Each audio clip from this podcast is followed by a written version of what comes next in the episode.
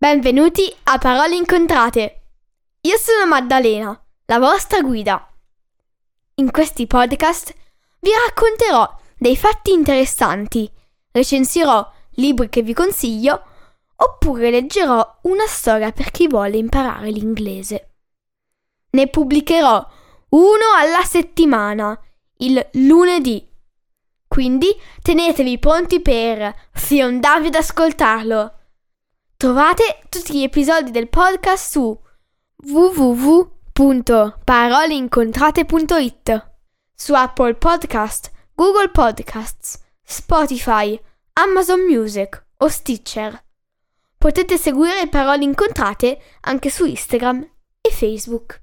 Grazie e buon ascolto!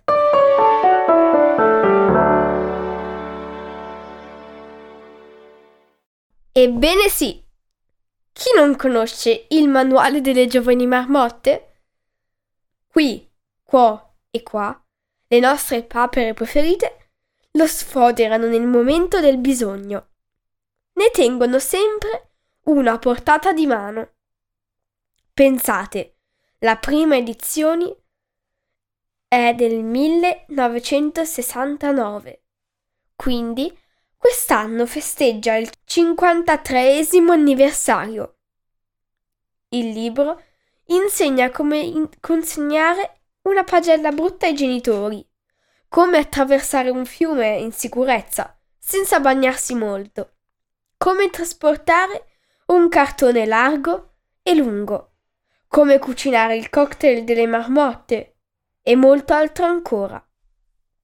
Ora leggerò tre paragrafi presenti nel libro, due che parlano ovviamente di libri e uno invece che vi dà un particolare consiglio. Ma non voglio tenervi sulle spine. Biblioteca in casa. Il libro è il nostro miglior amico, ma chi trova un amico trova un tesoro. Da ciò si deduce che il libro è un tesoro.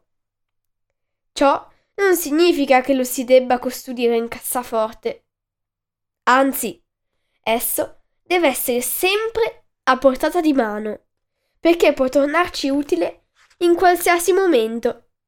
Come diceva quel tale che adoperava l'unico libro di casa per pareggiare le gambe di un tavolo zoppo. Il posto naturale del libro è la biblioteca. Infatti, questo nome, di origine greca, significa appunto custodia dei libri. Sistemare per bene una biblioteca, sia pure di tipo casalingo, è un lavoro che richiede tempo e concentrazione di mezzi e di idee.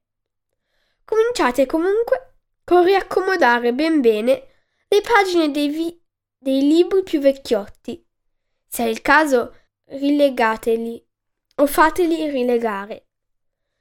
Dopodiché passerete a foderarli ed etichettarli, segnandovi sul titolo e il nome dell'autore. Naturalmente disporrete insieme tutti i libri che trattino dello stesso argomento. Avventure, viaggi, enciclopedie, poesie, fiabe. O che servono per lo stesso uso. Studio, svago, informazione, eccetera.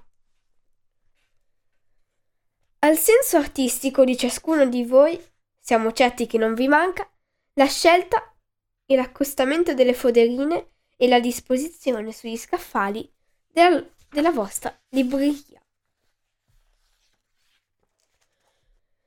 Un consiglio sotto banco.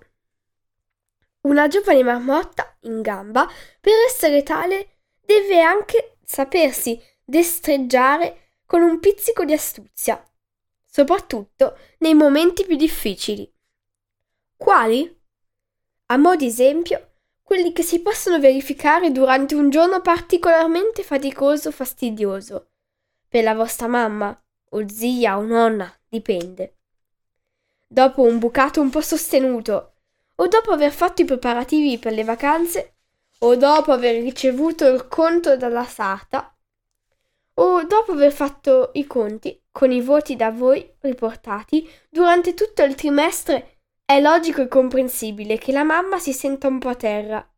Bene, giovani marmotte, se volete rialzare il tono dell'umore generale e veder sorridere la mamma o la zia o la nonna, dipende, ditele di spazzolarsi il palmo della mano destra. No, non stiamo scherzando.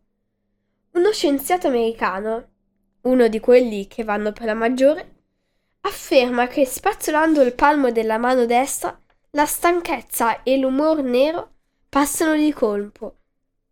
Il trattamento per essere completo dovrebbe durare in realtà un paio di settimane e per 5 minuti tutti i giorni.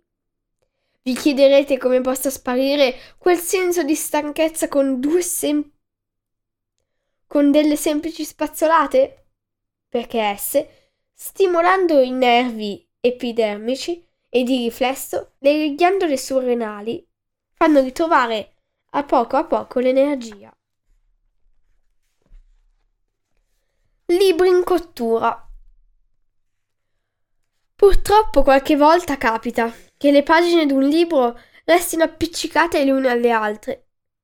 Guardatevi bene dal fare ciò che, per istinto, viene subito spontaneo da fare, cioè forzare le pagine, sia pure magari anche solo pian pianino. Ma mettete il libro in forno, a temperatura moderatissima per qualche minuto. Sfornate e... no, non servite in tavola. E fate prendere al vostro libro un bel bagno di sole per un paio d'ore.